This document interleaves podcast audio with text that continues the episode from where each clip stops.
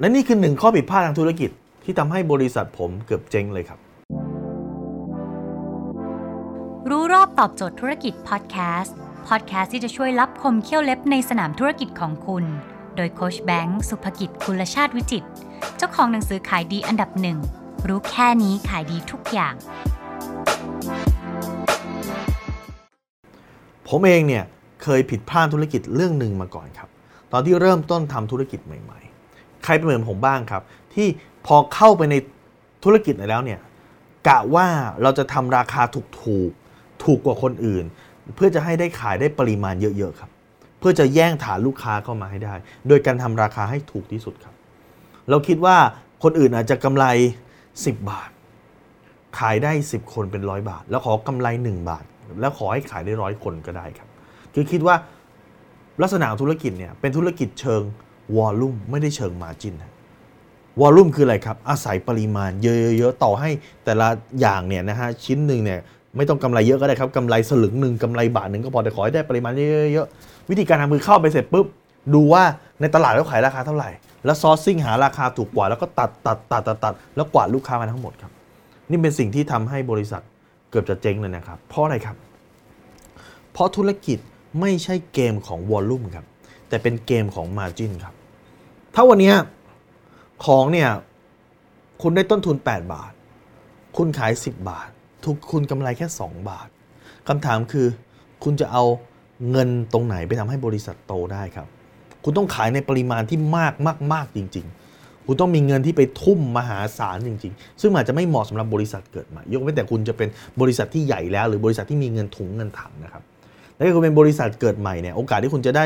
ปริมาณที่มันเยอะมากๆ จนกระทั่งมันทำให้ไอ้สองบาทของคุณต่อชิ้นเนี่ยมันทำให้คุณมี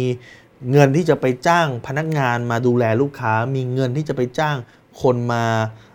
ดูแลการตลาด มีเงินจะทำการตลาดมากขึ้น มีเงินจะขยายสาขา มีเงินจะหาผู้ร่วมลงทุนมากขึ้น มันไม่มีครับสองบาทนี่คือกำไรคือกระเบียดกระเสียนแล้วครับ เห็นไหมแต่ถ้าเกิดสมมุติว่าคุณขาย 10 บาท ต้นทุนคุณ 2 บาท ที่เหลือมีค่าการตลาดค่าดูแลลูกค้านะครับ ค่านู่นค่านี่ค่านั่นและยังมีเงินส่วนหนึ่งสำหรับการขยายกิจการต่อไปได้ครับ อย่างน้อยก็มีส่วนหนึ่งสำหรับการทำ R&D ถูกไหมการทำเอ่อ research and development การพัฒนาวิจัยให้มันดีมากขึ้น ดังนั้นเนี่ยในการทำธุรกิจครับเขาไม่ได้แข่งหรอกครับว่า คุณเนี่ยมีวอลลุ่มมียอดขายเท่าไหร่เขาแข่งกันว่าคุณมีกำไรเท่าไหร่ครับ คุณมีมาจิ้นในการขายสินค้า 1 ตัวเท่าไหร่ ผมเคยอยู่ในบางธุรกิจนะครับ ขายของ 20,000กำไร 200 ครับโหวิ่งขายเหนื่อยแทบตายเลยครับ สุดท้ายตัดราคากำไร 200 มีคนมาต่อว่ากำไร 150 ได้ไหม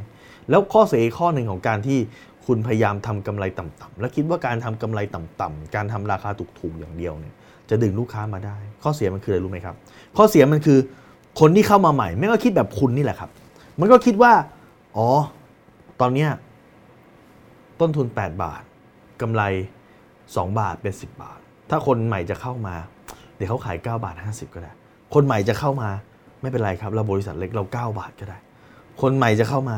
เรา 8 บาท 50 ก็ได้ครับ มันจะแข่งกันลดลดลดลดลดไปเรื่อยๆครับ มันไม่ได้แข่งกันเพิ่มมูลค่า ให้กับตัวสินค้าให้ลูกค้าได้สิ่งที่ดีที่สุดเพิ่มมากขึ้นครับ แต่มันเป็นการแข่งกันเฉือนเนื้อตัวเองกินไปเรื่อยๆครับ